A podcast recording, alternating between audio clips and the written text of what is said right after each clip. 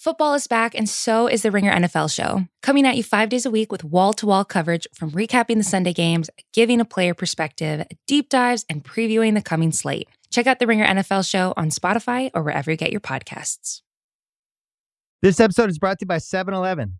What if I told you you could get a big snack almost anywhere for less than five bucks? Let's talk 7 Eleven's $3 big meal deal with seven rewards. Big meal deal is a big bite hot dog and a large big gulp drink, and you won't find a better snack deal anywhere else. Here's what I put on my hot dog mustard. And that's it. That's it. I love a hot dog with mustard. Maybe if the chili, if I'm feeling it, if I'm feeling crazy, maybe a little chili, maybe a little nacho cheese, but I'm a hot dog and mustard guy. But if that sounds like your kind of bite, visit 7 Eleven, valid through 1 725. 7 Eleven has the right to end this promotion early, plus tax applicable on large big gulp only. Participating U.S. stores only. See app for full terms. All rights reserved. This episode is brought to you by Cars.com. When you add your car to your garage on Cars.com, you'll unlock access to real time insights into how much your car is worth. Plus, view its historical and projected value to decide when to sell. So when the time is right, you can secure an instant offer from a local dealership or sell it yourself on cars.com. Start tracking your car's value with your garage on cars.com.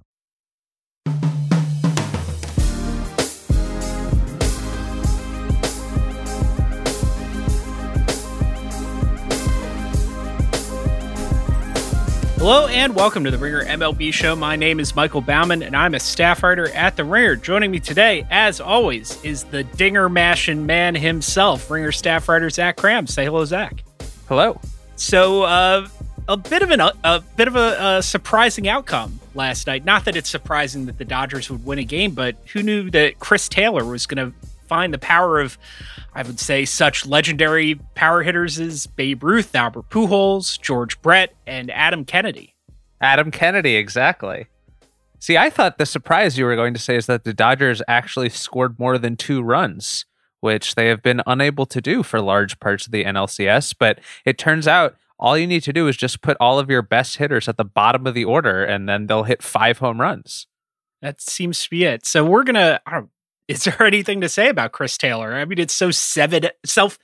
Oh boy, not a lot of sleep this week. Uh, it's so self-evidently great. I'm almost not sure what to uh, what to say apart from well done.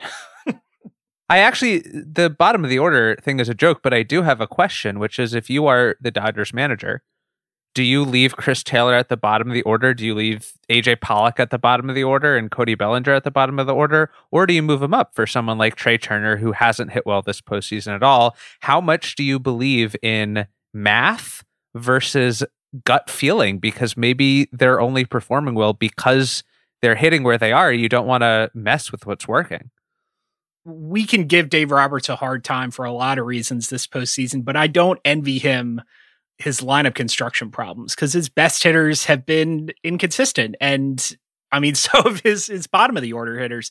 There are times when it seemed like Cody Bellinger, who you'd ordinarily have hitting somewhere between second and fourth in this lineup, you know, if he ha- hadn't hit 165 during the regular season, had been the most clutch, most productive player in the lineup. Albert Pujols had two hits last night, two hits and a walk, no less. So it's it's a tough thing to to consider. I think the optimistic way to look at it is you've got eight guys in that lineup who could produce. Uh, so I guess just try to mix lefty righty and hope for the best. like, it's funny because I don't know, but that's why I asked the question. In the playoffs, we react, I think, so quickly on the pitching side. If a reliever has one or two bad games, they're basically removed from all high leverage opportunities for the rest of the postseason. We saw that. I don't know. Ken Giles comes to mind in 2017. Craig Kimbrel in 2018 wasn't the one closing out the World Series for Alex Cora. But in the lineup, you have someone like Trea Turner who hasn't hit all playoffs and he's still hitting second. And he was good last night with a couple singles through the shift. But I feel like there's more of a quick reaction among pitchers than hitters. And I'm not sure if there's a basis for that. But at the same time, Trea Turner's been a good hitter for 162 games. So do you overreact to the nine games where he hasn't hit? This is why I think lineup construction in general is probably overrated between the optimal lineup and the not optimal lineup, as we saw last night. Like, mm-hmm. if the guys are going to hit, they're going to hit anyway. But I do think we treat offense differently than pitching in the postseason when it comes to small samples. Well, I think there's a reason for that. And there's, it boils down to this is why, like, personally, I don't think this is noticeable. But if you go back and look look at the features I've written over my however many years I've, I've worked at the Ringer, it's probably two or three to one features about pitchers versus position players. It's because it's so much easier to, to to figure out what pitchers are controlling. Mm-hmm. And so like just personally, I feel like I have a much better understanding of of the art of pitching than uh than hitting and that's I don't know that that's, you know, unusual. So with that in mind, because the pitcher is controlling even in a small sample size, first of all, the sample size for a reliever versus a position player is about the same. Like it, it, they're facing four or five batters per uh, per game. A, a position player is taking four or five plate appearances, but you can see if the pitcher's struggling to command, if he's if he's having a velocity drop, if there's something wrong with his breaking ball, if he's not locating, if it's not spinning, if it's not breaking, if you know, if if hitters are, are getting a better read on it than usual. So it's a lot easier to pick up those variations in performance that exist that are undetectable by the sort of large end statistical analysis that that you and I tend to lean on. Um, so it makes more sense to go with your gut with reliever usage, at least in my mind. Um, and it's eminently possible I've been wrong. We're going to talk. We're going to talk about a lot of things that we've been wrong about uh, in this postseason. But I would go with my gut more with a reliever than with a position player. With but with that said, like if you think you see something, if there's something about Trea Turner, something specific mechanically or approach wise or mentally that you think you can identify, then by all means, like there's no tomorrow. You can't go waiting around for uh, for the computers to to confirm your your hypothesis at this point. I'm sorting uh, on baseball reference the Dodgers hitters in this series by championship win probability added. Number one, of course, is Chris Taylor. Number two mm. is Cody Bellinger, who had the big home run in game three. Number three on the list, Tony Gonsolin, because he went one for one in oh, one boy. plate appearance. so maybe Tony Gonsolin should be hitting fifth in this lineup. I think Tony Gonsolin's been kind of underused throughout this uh, this series. The, the other thing I'll, I'll say is just the example we've been using is instructive because in at this point you care more about outcomes than process, right? Like it's there's no time for the bounces to even out. So if you think that, so if a hitter's not performing, you're thinking about moving him up or down the lineup. Trea Turner went three for four last night. Like, it, talk all you want about the quality of, of the hits he got. Like, it, it was better that he was in the two That's spot. Or, or, think about think about uh Freddie Freeman, who went uh what was it 0 for 8 with seven strikeouts in the first few games of the the series they haven't been able to get him out uh ever since then so this these things can turn in the blink of an eye uh, with no warning whatsoever for no good reason. Uh, we've seen this with Bellinger. We've seen this with AJ Pollock. So I guess all things being equal, I'd leave well enough alone unless there was some good reason to move a, a hitter up and down the the lineup the, from the process side. But that puts me in in the same boat as as Dave Roberts. So you know he's had an up and down postseason. Want to go to the AL? Yeah, let's game go. Six is tonight. Yeah. Uh, so when we were doing our, our brief planning, uh, Bobby suggested we start with the NLCS because it's still going on, uh, as opposed to the ALCS. Is this an accurate read on this series to you? Is this series just about over? Wait, first let me defend I myself, guys. It's 7:30 a.m. for me, and like Michael, I have not had very much sleep, so I'm operating on three hours behind that. Um, Red Sox fans, I know that technically you still have a chance. You're just a man of the moment, a prisoner of the moment. You saw there was no game last night and assumed the series was over. Don't over. move Trea Turner down. Bench him. I uh, I do not think this series is over. I think first of all, I love game sixes. A lot of the best games in playoff history came in game six. And I think the best scenario for a game six is when the team that is trailing three to two has the advantage in both pitching matchups. And 100%. we get both of that in in LA versus Atlanta, the Dodgers have Buehler and Scherzer going. Uh, Scherzer in Game Six, Buehler in Game Seven, and Atlanta has Anderson Morton, who we'll talk about in a bit. That's pretty close. I have no idea what the Astros are going to do with their staff. They have Luis Garcia up against Eovaldi in game six. Eovaldi certainly has the advantage. And they have Jose Urquidy, presumably, against uh, Eduardo Rodriguez in game seven if it goes that far. And I think you can just look at what happened in game three to see that Rodriguez has the advantage. So Houston, of course, is favored. They have a better team. They're at home. They're up in the series. But it's not that hard to imagine a scenario in which Eovaldi outduels Luis Garcia, who lasted basically an inning last time he, he went out before getting hurt and we don't know the state of his knee right now. So I do not think Boston is out of this by any means. Yeah, and he didn't pitch well in the first round either. Uh, so it's, I mean, the joke that I've been sitting on for five days is Houston hasn't had rotation problems this bad since Neil Armstrong almost died on Gemini 8. But that's for for you first. You've been saving fans. that up since Friday. Yeah, it's it's it's been percolating for a while. Um, and I'm glad I got to use it now. But yeah, Garcia wasn't good, whether he's hurt or not. Hasn't been good in either of his postseason starts. It's it's three and two thirds total innings, ten earned runs. I there's a, a con- growing conspiracy theory uh, in corners of the Red Sox based internet, which I've been unfortunate enough to see that Garcia was not actually hurt when he got pulled from from game two and the the Astros just pretended he was so they could have four hours to to warm up Jake Odorizzi. Um, so I don't know if that's got any merit, but I don't expect a ton at this point from Garcia. Eovaldi's been I mean, he's been that sort of durable workhorse ace like ace adjacent quality that we've, you know, that so few other teams in this postseason have gotten. Even the even the the beating he took in um uh game four. It's uh I, that was less of a beating he took and more of a beating that Martin Perez took uh while borrowing outs from him. But it's uh yeah, I think a definite advantage for for Boston in game six. And then the way Erod pitched, you have to be optimistic about them for game seven. The problem is they have to win twice on the road. So that's always difficult to do. Yeah, I think Valdez in game five saved Houston both in terms of giving them the lead coming back home and also because he reset the bullpen by pitching eight innings.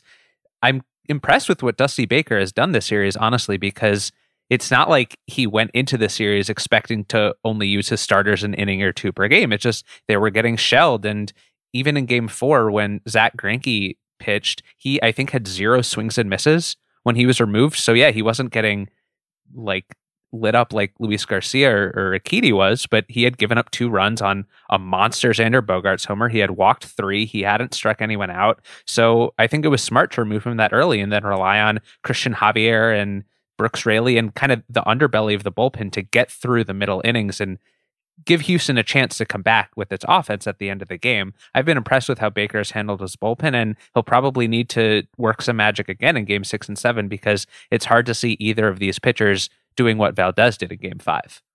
And that's where we're seeing this, both of these series really being decided is not the starters and not the the back end relief ace type guys.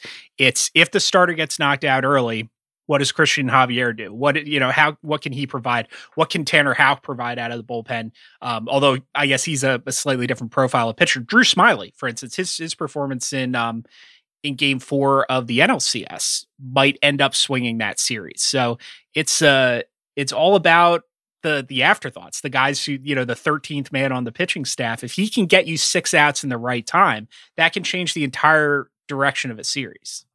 And both of these offenses in the ALCS have hit pretty well. There have been some underperforming bats. Michael Brantley uh, on the Astros side, you know, he I don't think has any extra base hits. Kyle Schwarber hasn't hit that well besides his grand slam on the Red Sox side, but you've had most of the top guys hitting well. Altuve and Bregman with home runs. Kike Hernandez has stayed hot. Rafael Devers has stayed hot. So I think the ALCS was the series I expected to be full of offense. And for the most part, we've gotten that. Maybe not to the extent of like the Red Sox getting 14 runs like they did against Tampa, but they've hit very well. So I think we could be in for a lot more runs in the last two games. And I'm curious to see. You mentioned the pitchers who have performed on like the Astro side and Atlanta side, but on Boston side, it's still Garrett Whitlock who did allow the game tying home run uh, in Game Four, and then Tanner Houck. I'm surprised has not pitched since Game One. He's been one of Alex Cora's most reliable arms, and he's just gone away from him. I'm not sure if he saw something in that one outing that he didn't like. How did allow a home run in that game. But other than that, I'm not still like three rounds later, not sure which Boston relievers I trust. I, I think Alex Cora doesn't know that either. That's why he's gone to Eovaldi uh, out of the bullpen, right? Because he doesn't know who he trusts outside Whitlock either. So I think the fact that we're still uncertain of the answer to that question is why Boston is in some trouble if Eovaldi doesn't give them seven innings, you know? Yeah, that's well, that's the the point I was going to raise with Tanner Houck, and I want to come back to bringing in Eovaldi in relief because that's a really fascinating tactical decision for me that that I, I want to discuss in, in greater depth. But the thing with Houck is he's the guy you bring in to get depth. I mean, he saved their bacon when when Sale got knocked out uh, in his uh, divisional series start, and I think he's my suspicion is he's just been left in reserve in case Pivetta gets knocked out early, in case Sale gets knocked out early, in case they need somebody to fill in the Drew Smyly role. They've been holding back a, a good pitcher uh, for just that occasion. So I, I still think that, he, that's true on, on the one hand. That's true on the one hand. He did also throw just one inning in the wild card game, which was I don't know. Maybe that was just a winner go home. So if you don't use him, you lose him. But at this point, Boston isn't that scenario, right? They have to win every remaining game. So maybe they will go to him for just an inning or two if they need. Yeah, I, I think at this point it it is exactly like you said that we're going to see everything. There's no saving whatever. You know, that's why you know what I wrote about uh, the Dodgers pitcher usage. You know, I disagreed with the decision to bring Max Scherzer in to close the decisive game of the division series, but I understand it, but because of the downstream effects. But I understand it because if you give up a run that inning, there are no downstream effects, so you can figure that out later. I think that's defensible. Um, but in a similar vein, I think the one of the big turning points of the series, and what will probably go down as the turning point of the series, uh, if the Astros hang on to win it, is the ninth inning of Game Four, where it comes in two two. Whitlock uh, has already surrendered the game tying home run. He's already thrown two innings and 26 pitches. And Nathan Eovaldi, the scheduled game six starter, comes in out of the bullpen um, and ultimately gives up the winning run. And then Martin Perez turns it into a laugher. Um, I've been pretty hard on on managers overusing their scheduled starters, weakening the uh, the weakening their rotations later in the series when it's not a winner go home situation. I think the the biggest example of this is Dave Roberts using Julio Urias in uh, in game two, where he might not have even been the best pitcher for that situation. But I really supported going with Eovaldi here because this was a this was like the championship high leverage moment, and you want your best pitcher on the mound, even if it didn't ultimately work out. And I'm curious what your read on the situation is. If you're even judging it by by those same criteria. Well, I think it's interesting because over the last half decade, I would say going back 2017 was the first time we really saw the Astros do this. 2018 we saw the Red Sox do this is and then 2019 with the Nationals is bringing guys in on their throw days, you know, 2 days after they've started, 2 days before they're scheduled to start again. This is maybe I'm misremembering. This is the first postseason where we've seen I think concrete effects of that on their next start. Like in 2019, I don't remember Patrick Corbin being affected because he threw in relief a couple days earlier. In 2017, the Astros were basically just switching McCullers and Morton around between the rotation and the bullpen. But here we have Max Scherzer coming out of game two of the NLCS because he said, Yeah, I basically have a dead arm and he couldn't even last five innings. So I'm not sure if this was happening before and we just weren't aware of it, but that does raise the risk of of it backfiring as it did in both of these series. But I am much more supportive of the Eovaldi decision as you are, I think, for two main reasons. Number one, they had already used Whitlock, they had already used Ottavino. I'm not sure what other reliever I trust in that situation. And that's a tie game of guy. a ninth inning. Yeah. Yeah. Yeah. Houck is the other person that they theoretically could have used. But if Boston wins that game, then they are up three to one. And LA Atlanta last year aside, it is really, really hard to come back from a 3 1 deficit. I think, especially given the Astros pitching situation. So I don't mind Cora going for the the jugular in that situation, especially when it's a tie game. Maybe Eovaldi can give you two innings and try to give you two times to walk it off in the bottom of the ninth. You knew Houston had Ryan Pressly to come in, so I don't think anyone on Boston's staff or bullpen can match Presley inning for inning. So you're hopefully trying to extend that to at least the 10th, to at least the 11th. And Eovaldi, I think, gave them the best chance to do that. He also, you know, who who knows what he'll have tonight. He also has done this successfully in the past. He famously threw six innings in that 18 inning World Series game, even though he wasn't on much rest. So I think, given his history, given Cora's history, and given the situation, yeah, it backfired, but I didn't mind the thought. Yeah, you I think you said it all when you said go for the jugular. There, this reminded me a little bit of uh, a similar move in another Boston Houston playoff series, the 2017 ALDS game four in Fenway when Justin Verlander comes out of the bullpen.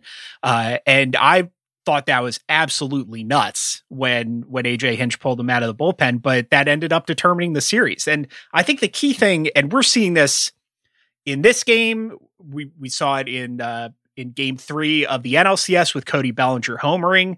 Um, if you're up against a dangerous team, a team like Houston or a team like LA, or even like teams that got eliminated, the, the Giants, the Rays, you're up against a high 90s, 100 win team with an offense that goes one through eight, and you have the advantage. You have to finish the job. You have to kill them when you have when when it when you have the advantage. And so we we think of a lot of these these moves as using it's substituting more heavily, using pitchers uh, outside their accustomed roles as almost like de- defensive moves, desperation moves when your back is up against the wall and and you have to take risks.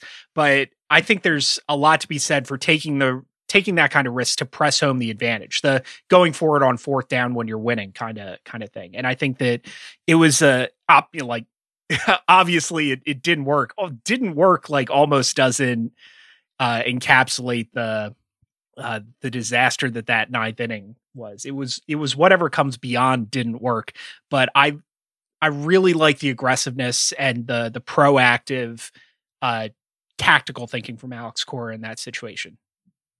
I really like that framing uh, as one of aggression. I also think this is kind of a simplistic test, but it usually works in the playoffs. Is place yourself in the shoes of an Astros fan and I imagine a Houston fan would have much rather seen Hansel Robles in that situation than yeah. Eovaldi. So there's something to be said for wanting to do whatever the other team doesn't want you to do. I also think like we don't have to get into a robozone debate because everyone listening probably knows how we both feel about this. But if that strike three to Jason Castro is called, then who knows what happens if Eovaldi escapes that inning without allowing a run, even after allowing a, a Correa leadoff double. I will say that inning kind of was a microcosm of all of the Red Sox flaws, though, both from not having another reliever to trust to having uh, defense difficulties. I'm not sure if to to use the obvious example, I'm not sure if Mookie Betts catches that Correa leadoff double that Hunter Renfroe couldn't get to, but he probably does, right? And I think the Red Sox the Red Sox defense has been one of the worst in the majors all season long, and that hasn't reared its ugly head yet in the playoffs. But that point kind of was one. We've seen a lot of poor defense in this postseason, in this round, especially from a couple key Jose Altuve errors to some weird errors from a lot of different Dodgers. But I think that's that inning, if the Red Sox end up losing this series, is going to be the turning point, as you said, Mike. And there are reasons, there are reasons that were appearing all year long that led to that moment for Boston. Were you reading? I I had forgotten about the the bounce that Correa's double took. Were you rooting for that to bounce off Hunter Renfroe and into the bullpen? One thousand percent. It it it came really close came to so doing close. it too. If we had gotten it again, especially because Correa, I think uh, on the replay, it looked like he thought Renfroe was going to catch it. So if he had been busting out of the box from the beginning and was on his way to third, and that had gone into the bullpen, ah, that would have been great yeeting the ball into the seats is the new market inefficiency. Speaking of market inefficiencies, and you invoked the M word Mookie Betts. Uh, I hear you have strong opinions about uh, what the Red Sox are doing and the uh, I don't know the competitive curve that they're on. I guess so. I far be it for me to to pass up a Zach Kram rant because they only happen so often. So so take it away. I, I actually I want to begin with a question, Mike. Uh, Bobby, you can chime in too. Do you remember? Did Boston win the World Series in 2018? Because yeah. I remember being there at Dodger Stadium, the confetti falling, Steve Pearce, that happened, right? I'm not hallucinating that the Red Sox won 108 games in the World Series just a few years ago. Steve Pearce might have been a you know collective national hallucination, but yes, I do believe that no, the team, the Boston I mean, Red Sox, did win the World Series. Steve Pearce, the the originator of the boxy South Carolina first baseman tradition. It's he he made he made our first baseman thick, and that carried on for Justin Smoak and and LB Dantzler and Christian Walker. So Steve Pearce needs a little bit more respect on this podcast, I think.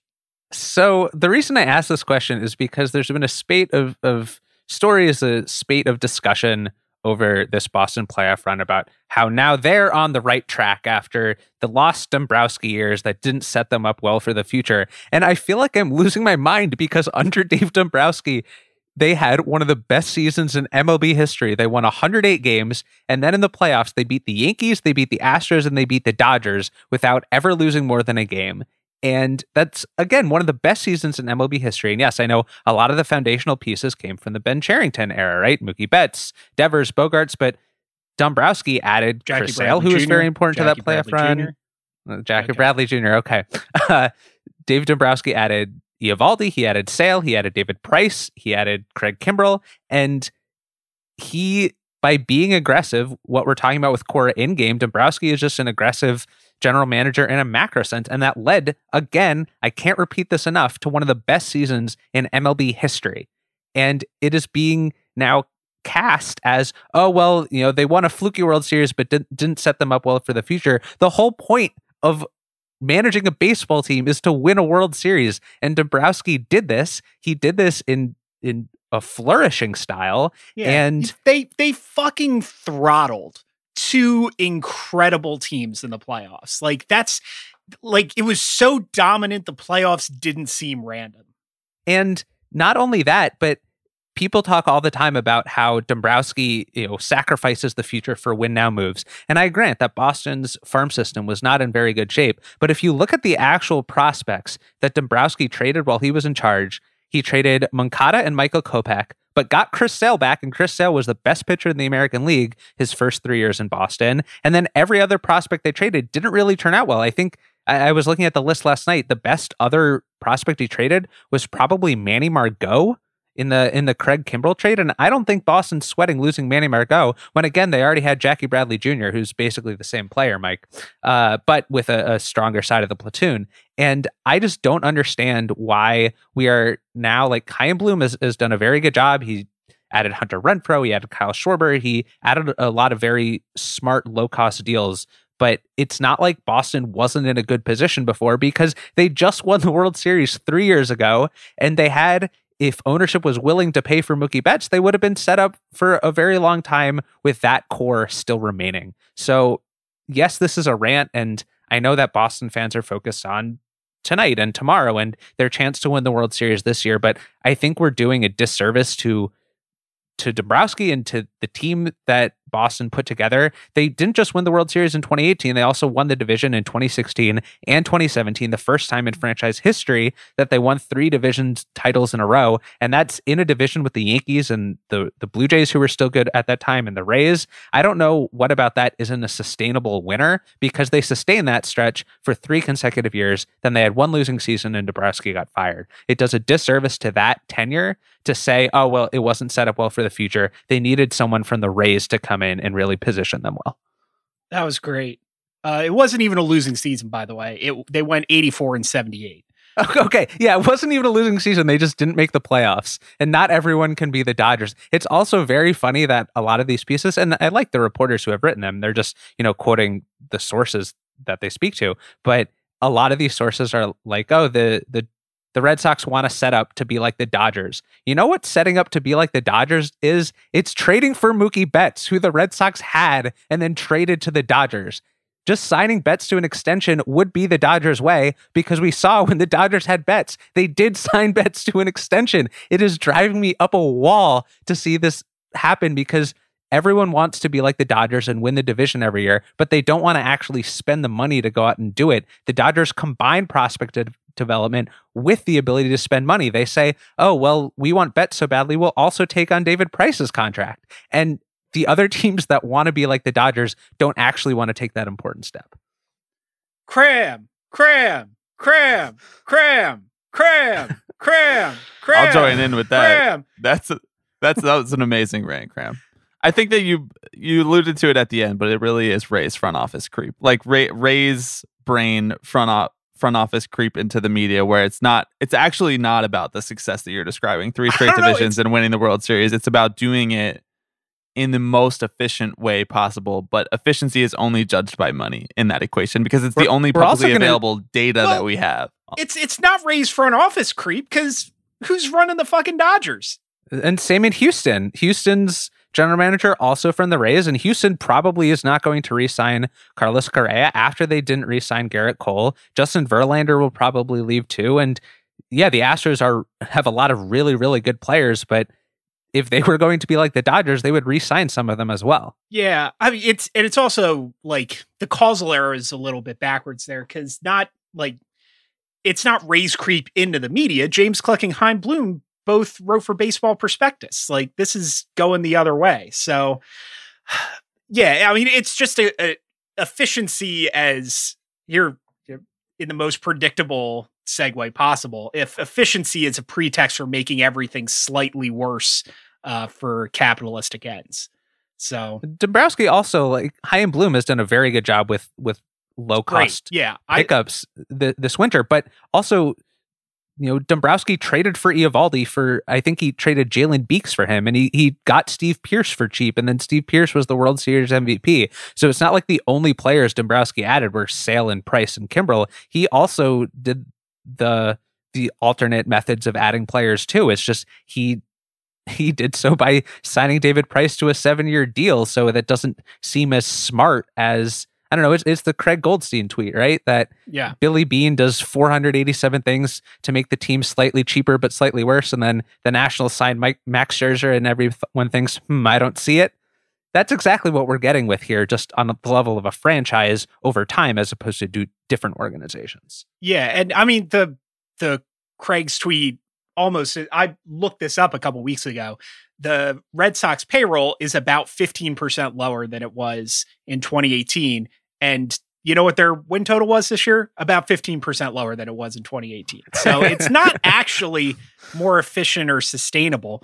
With that said, like, I don't mean to shit on the Red Sox before they're actually eliminated, because I I like a lot of the individual moves that Chaim Bloom's been doing. I think he deserves a lot of credit, or he and his front office deserve a lot of credit for um, identifying guys like Kike Hernandez and Kyle Schwarber and putting them in a position to get the best out of themselves. And and so you know this is a good team, but they had an absolute killer a couple years ago, and every you know every time that they're short a reliever or that uh, you know they don't there somebody in the outfield makes a you know misplays a ball.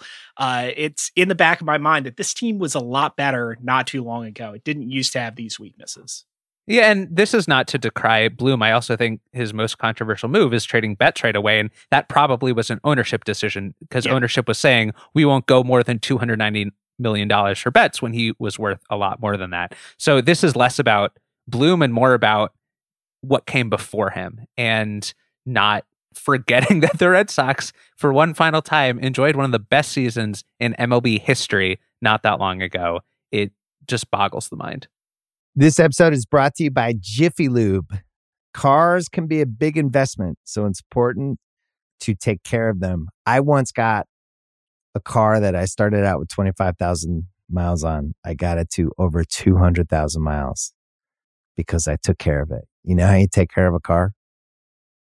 You take care of the maintenance, the oil, the brakes, all that stuff. And if you don't, you can have a car just completely fall apart. When your car needs maintenance, head to Jiffy Lube. They provide automotive excellence at speed. Get your oil change, brakes checked, tons of other multi care services. It's all done by expertly trained technicians who actually care about taking care of you and your car. Jiffy Lube, car more. To find coupons and start an instant online estimate, visit jiffylube.com. This episode is brought to you by Thomas's. Thomas's presents Technique with Tom. Slicing an English muffin with a butter blade? Boulder Dash! Just pull apart with your hands and marvel in the nooks and crannies' splendor, for each one is unique like a snowflake. Thomas's, huzzah! A toast to breakfast. This episode is brought to you by Hotels.com.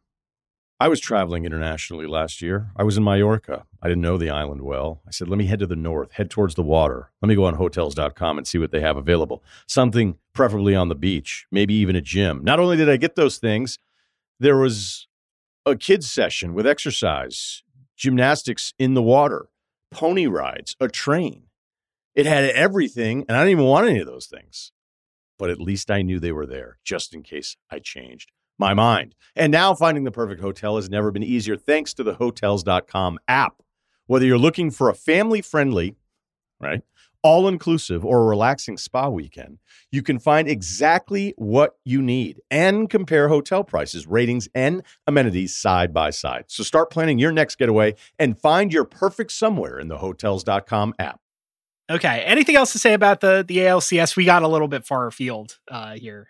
It, has been a good series. I think both of these series they haven't had any late extra innings classics yet, but there have been a lot of one run or tied games in the ninth inning, and I think both series have been solid A minuses in my mind.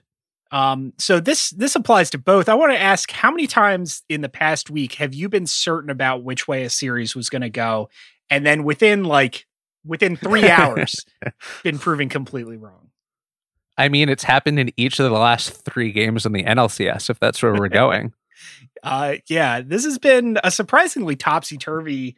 Um, oh, it's felt surprisingly topsy turvy for a series that the Braves have led so far from uh, from wire to wire. Uh, I I don't know. I've been interested in the way the Dodgers have been talking about. There have been some comments. Mookie Betts, uh, Walker Buehler, to a certain extent, have been really equanimous about the the way that they've lost and i've thought that like this is just a very well adjusted uh approach to to defeat um and but at the same time it's not what you see a lot from from baseball teams that are about to get knocked out of the playoffs and i thought that maybe that meant that they were sort of mentally checking out uh and that has turned out very much not to be the case after they exploded for 11 runs in in game 5 so um i don't know like I think the Braves still have to be favorites with the lead and going home with two really good starting pitchers coming up. Uh, and you know, as scary as the Dodgers are, I think the Braves have, have pretty clearly outplayed them in this series on uh, on a an aggregate level.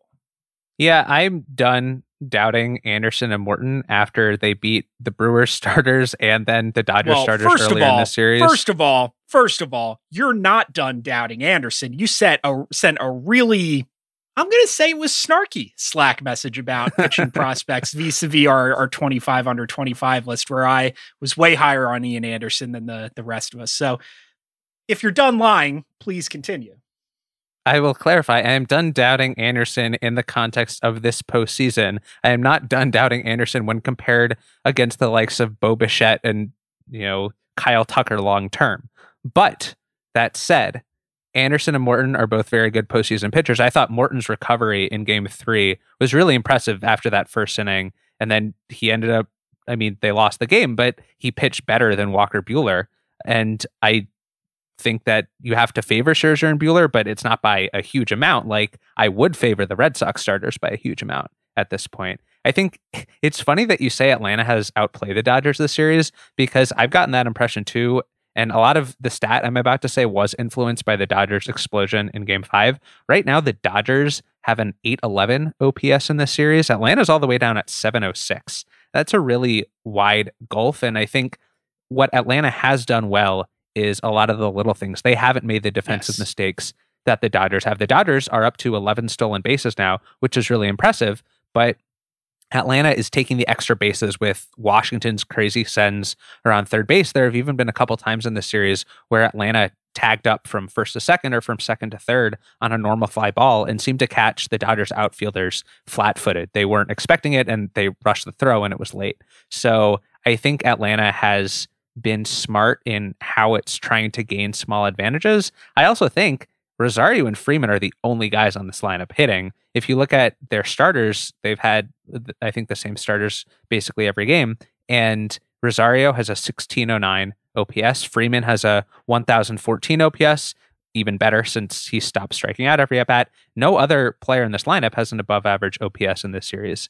Uh, in third place is Joc Pederson at 721. Nobody else is even above 700. So I think they need someone else to step up, whether it's Austin Riley, who hasn't hit, Ozzie Albies, who hasn't hit in either series so far, Adam Duvall, or Jorge Soler, who's now back from from the COVID list. I think they probably need someone else to hit, but they, you know, the Dodgers pitching has been really good for all the criticism Dave Roberts has gotten for his management. The Dodgers pitching has only yep. been allowing three runs a game this entire postseason against some very good offenses. So yeah. I think we have to give both pitching staffs in this series a lot of credit. Up until that nine uh, nine run game by the Braves in Game Four, I think it was since the third to last game um, of the season against Milwaukee or of the regular season that the Dodgers had allowed more than five runs. Like it, the pitching has not been the problem. I'm looking here. You're saying more people need to hit. Ozzie Albies doesn't have an extra base hit this series. Like I'm making faces at baseball reference because it feels like he's been producing more well, that's be- that's but. because he just is scoring from first on doubles. So it's he's so fast. It seems like he started on second base. Also, uh, can we talk just for a moment about speed? Did you catch the Eddie Rosario Amed Rosario mix up last night? That was really amusing. I had it on. I had it on mute. I saw some of the discourse. Like I don't know. Like Eddie Rosario runs pretty well. Like he's a pretty fast for a corner outfielder. Yeah, but at one point they said I think they were listing the number of runs this season where a batter or, or, where a base runner reached at least 30 feet per second. And they said Trea Turner's number one and Eddie Rosario's number two. And I thought, okay, that can't be right. That and it turned out right. they were talking about a different Rosario. Anyway, Eddie Rosario has hit so well that it doesn't matter that he's not the fastest player in baseball because he's slugging a thousand this series. So yeah, the, something I, I uh, noticed, he had 12 total bases on uh, um, what day of the week was it? Zach, I haven't known what day of the week it is since before the pandemic. Um, it's a miracle I show up here every Friday morning to, to actually record this podcast. on, on Wednesday when he almost hit for the cycle? Yes, when he almost hit for the cycle, he had 12 total bases. It's the first t- first Braves player in postseason history to record 12 total bases in a game. And like there've been a, a lot of good Atlanta hitters in postseason they've history. had a few. Like how, how many thousands of playoff games did Chipper Jones or Fred McGriff or, or Hank Aaron play in? So Big yeah, game. a lot of a lot of the uh the Atlanta pickups at the deadline have performed really well this postseason, from Pederson to Rosario to Adam Duvall, who hasn't hit that well this series, but has been a solid performer throughout. So that goes to show what a job that front office did in remaking the outfield with Acuna out. Even though they were trailing the Mets in July, they decided to go for it and to to remake that outfield, and it's paid off. I think the uh, on the other side, the Dodgers just hadn't hit in runner with runners in scoring position at all in the first two games. Then Cody Bellinger had the big knock in game three. And you talked about it in the moment, Mike. You said it felt like that series completely shifted. And I give Atlanta a lot of credit for coming back in game four because you could have seen a, a narrative, a scenario in which the Dodgers just took game four, behind Urias going up against an Atlanta bullpen game that lost its first starter before first pitch, uh, then one game five, and then one game six. Like that was a conceivable scenario given how momentous that home run felt. It reminded me, we were talking offline about other home runs that felt like they shifted the momentum that much in the middle of the series. It reminded me of David Ortiz's grand slam uh, with the famous picture of Torii Hunter falling into the bullpen against Detroit, because up to that point in that Detroit Boston series, I think Detroit had allowed just one run in 17 innings. They were about to take a 2 0 lead in Boston, and that just completely shifted it. But then the Red Sox ended up winning that series, and Atlanta at least took game four here to prevent that momentum from taking hold. Yeah, it's uh, after that home run, particularly like Bellinger, where he hit it, like in terms of, of where in the strike zone it was, the the fact that it got all the way back almost out of nowhere from a three run deficit that had looked pretty safe to that point. It would not have shocked me if Atlanta didn't win another game. Uh, so, like you said, uh, full credit to them for bouncing back and and really putting it to the Dodgers in Game Five. yeah, it's we've had a little bit of everything uh, in this series, like you said. I think it would have been, you know, maybe we're gonna once we're we're returning to to unincorporated Cobb County for the the final leg of this series, we're gonna get a couple more close games that are uh, decided late. Um, but yeah, it's uh, I don't know. This the has been current, pretty good so far. The, the current margin feels right. They've both in games four and five won one game pretty comfortably, and then the three close games that were decided in the final at bat, Atlanta took two and the Dodgers took one. So that's why Atlanta's up in the series. Sometimes yeah. it comes down that way. Just whoever wins the eighth and ninth innings in the close game, and Atlanta did its job in the first two games at home. So I'm interested to see both how Scherzer pitches when he presumably has a more lively arm because they didn't use him in relief like they had in Game Five of the the NLDS. But I also, at this point, when you're the Dodgers and you've already survived, what is it, four elimination games this postseason, at some point the luck is probably going to run out because it's just you're not going to keep flipping the coin and landing up heads every single game. Yeah, you mentioned Scherzer's importance or Scherzer's performance being so important. Like the Dodgers pitchers have, uh, or Dodgers starters, I should say, have recorded four outs after uh, after the fourth inning, and they've recorded zero recorded zero outs after after the fifth in this series through five games. And this is a a team that like even with Trevor Bauer suspended, even with with Clayton Kershaw on the injured list, even with Dustin May uh, out for Tommy John. Like this is a team where rotation depth was supposed to be a big strength, and they just haven't gotten anything out of the rotation. And the fact that they're close, uh, I don't know, call it luck, call it cleverness, call you know, call it whatever you want, but um, it's uh, that's one of those things that I don't expect to continue that long, and they're going to need a lot from Scherzer and Buehler in, in Game Six and Seven certainly opposes the strengths and weaknesses we expected entering this season because yeah. the back end of the Dodgers bullpen has been great. Obviously, Treinen lost that game one, but Jansen's been perfect. Treinen's been mostly good. Uh, Brusdar Graterol pitched really well yesterday. Corey Knebel has pitched well. Like the Dodgers relievers, well, if Knebel's a reliever at this point, the Dodgers relievers have been doing the job that the starters did not, and that's just completely counter to what we would have expected entering the season. Justin Bruihl pitched uh, uh, really well. Graterol was inconsistent. Looked ultimate. Uh, looked looked very hittable uh, up until recently, and just really turned on. He was incredible uh, last night. And if he's a guy, you know, he's a guy who can sometimes go multiple innings like he did yesterday. Like that's, uh, I mean, that's a weapon. If uh, if it, he's figuring it didn't it end up mattering, but I thought Graterol was subject of the strangest managerial decision all yeah. postseason. so Graterol had, yeah, he had pitched two innings, but only thrown what like 13 pitches or something. So he was probably good to throw a third, and then they let him hit with a six to two lead and Cody Bellinger in scoring position. Which okay, you think now they're going to bring him out for a third inning, except then they replaced him with Blake Treinen in the top of the sixth. So I don't understand why Graterol was going to hit if they were going to remove him immediately. They had other pinch hitters left on the bench. Matt Beaty, I think Gavin Lux was also still on the bench. So that was really strange. It didn't end up mattering because yesterday the Dodgers used a lot of pitchers and Joe Kelly in the first inning was the only one who allowed any runs. But if that had ended up backfiring, I, I think that would be even more than using Urias in relief. Yeah the the strangest decision Roberts made all postseason. And Graterol was was in the dugout, sitting by himself with the jacket over his shoulder. Like it, he seemed to be under the impression that he was going back out there when uh, uh, when when he came out to hit. So yeah, just weird. I'm not really sure what the reasoning was behind that. Um, I don't know. So we've we've been uh, there's no sensitive way to put this. Total dog shit at, at predictions so far this postseason. So I hey, we both said as or at least I said Astros in six. I can't remember what you said. And if they win tonight, that'll look that'll end up being right, even though the route it took to get there was rather circuitous.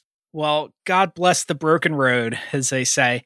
Um, I don't know. So let's look ahead a little bit and and try to game out uh, how these two teams or how these two sets of teams match up. Because the Astros, I think the Astros Red Sox, I think that one's more. I don't know. I was going to say more up in the air. I really have no idea. The Astros have home field advantage, uh, and the Red Sox have the better starting pitchers. Although you could say the same dynamic is at play in uh, in LA, Atlanta. So I don't know. Do you have a, a sense? Do you just want to? I mean, my inclination is just go with the teams with the lead. Like because the gaps between both of these teams is not so great that the starting pitcher is uh, even makes that big a difference or that one is like i would pick one to win two games before the other to win one. Yeah that's what the odds certainly say. I would put it this way the astros are a better team but atlanta has better pitching matchups even with the dodgers starters. I just would prefer anderson and morton over garcia and urquidy. So it depends what weight you give starting pitchers versus overall team construction at this point. I, would probably lean a little more toward overall team construction just because we've seen teams win games without very good starting pitcher performances, but it's not that far apart. In, in the Fangraphs odds, they're only four or five uh, percentage points separating odds. the two teams, which is a, a fine baseline to show that the the Dodgers have a better chance to come back, but it's not by a prohibitive amount. Yeah, it's I think the starting pitching gap isn't as big in the in the Dodgers Braves series, but I also think starting pitching is going to matter more in that series just because that series has tended to be has, has tended to be closer and lower scoring, even with the the blowouts in the last couple games, because a lot of that scoring really came in garbage time. Mm-hmm. So I don't know. I, will predict Atlanta versus Houston, but I don't feel confident about it. If we get the Mookie battle, I wouldn't be shocked that would probably lead to some fun baseball over the next couple nights, seeing two comebacks. Yeah, I I think what I want is either Red Sox Braves or Dodgers Astros. Like those are the two matchups that I would find most interest most interesting. I think they would be most even, like regardless of of who wins. So I, you know the the potential for a rematch of, of 2017 uh, after the the sign stealing stuff, after we've been you know sort of dealing with catharsis of of that, and the Red Sox sort of continuing to skate on on their role in uh, in that whole scandal. Um, I, I would love that. I think that's if we get a 2017 rematch, I think the Astros should go full heel in that series. Like invite Carlos Beltran to throw out the first pitch of their first home game. Just lean into it as much as possible. I know they won't, but I think that would elevate the drama even beyond the heightened level at which it would already appear. If, if and I'll tell you what else, if we get a 2017 rematch, we have to find some disgusting like meat and donut creation for you to eat during this series because I'm still mad that you made me eat whatever that was. The that wasn't me. That was an editor at theringer.com. The 2017 World Series obviously is tainted by the sign stealing scandal at this point, but had some of the most fun World Series games in recent memory from the game two that we attended in LA to game five, which was even if 2019 had more of a juiced ball narrative than 2017 did, I think 2017 game five, the 13 to 12 game in Houston, is going to be the peak of the juice ball era for me just some of the home runs hit in that game from Correa's mood shot to Puig in the ninth inning had like a one handed home run swing. That game was so extraordinary that it would be fun to relive it. Also, wasn't that the series that had the the sticky ball controversy? A lot of ball weirdness between the, yeah. the Dodgers and the Astros. Uh, everything was a little sticky in that series because of the well, food related reasons because of the the chicken and waffles thing in Dodger Stadium, but also thinking about that. There was there was well, I was in the aux box in center field at, at Minute Maid, right in front of the Torchy's, and Torchy's started bringing down free tacos to the writers. So that was, you know, you talk about professional highlights. Free Torchy's is is up. um. Oh, you mentioned heel. Uh, and I wanted I want to single out Carlos Correa since this could be his last series with the uh, with the Astros, and like he's making the most of it. I, I think like between the the watch celebration, which like I try like there's something a little basic about like bat flips and home run celebrations. I think some of the discourse around that is a little hysterical, like a little NBA Twitter, but that was so fucking cool. Uh, and like getting um getting E-Rod out to to give it back to him a couple games later. Um, I don't know if this is the end of Carlos Gray in Houston. He's he's getting his money's worth. He's going out on a high. I wish Cora hadn't gotten mad at E-Rod for that celebration. I don't know. At the same time, uh, as we're giving plaudits to people who might be enjoying their final series somewhere, this could be Albert Pujols' the end oh, of his true. career. I don't know what's going to happen. I'm glad you know, they were just singles last night, but I'm glad he got a final playoff moment. He now has more playoff hits as a Dodger than as an Angel, which is really kind of sad and just a data point alongside all the sad Mike Trout facts. Uh, but I also appreciate that Chris Taylor decided to homer Pujols both times instead of making him run around the bases because I'm, I'm not sure I'm, what he's capable of. I'm upset about that. like Pujols is so slow. Not, not in addition to being in addition to being older and bigger, like his body being ravaged by plantar fa- fasciitis and stuff. Like I would have been interesting to to see how far he could go if that had dropped in the gap. But that's that's a great point because it would have been a drag if his if our last memory of him was like him with a 240 OBP on an Angels team that's going nowhere. Like if this is the end for Albert Pujols, particularly the performance he had in Game Five, I think it's a, a fitting send off, and and it's good that that everybody's getting a chance to to get one last look at him. And we'll certainly get at least one more pinch hit appearance in this series because even if he's not going to start anymore with Morton and Anderson on the mound, with all of Atlanta's late inning lefty relievers, he'll probably get a pinch hitting appearance at some point, whether it's for a pitcher or like Gavin Lux or someone like that. I would imagine. All right, so so I think we're we're set up for a pretty interesting weekend of baseball, and we'll be back uh, next week. We'll also have uh, wrap up and World Series preview uh, on the Ringer Baseball feed exclusively on Spotify with Baseball Barbecue. So be sure to to check your feed for that early next week. Uh, but until then, that'll do it for this week's episode of the Ringer MLB Show. Thanks as always to Zach for joining me. Thanks to Bobby Wagner for producing today's episode. Thanks to Alex Cora, Albert Pujols, and Torchy's Tacos for giving us stuff to talk about. And thank you for listening. Enjoy the week's action, and we'll see you next time.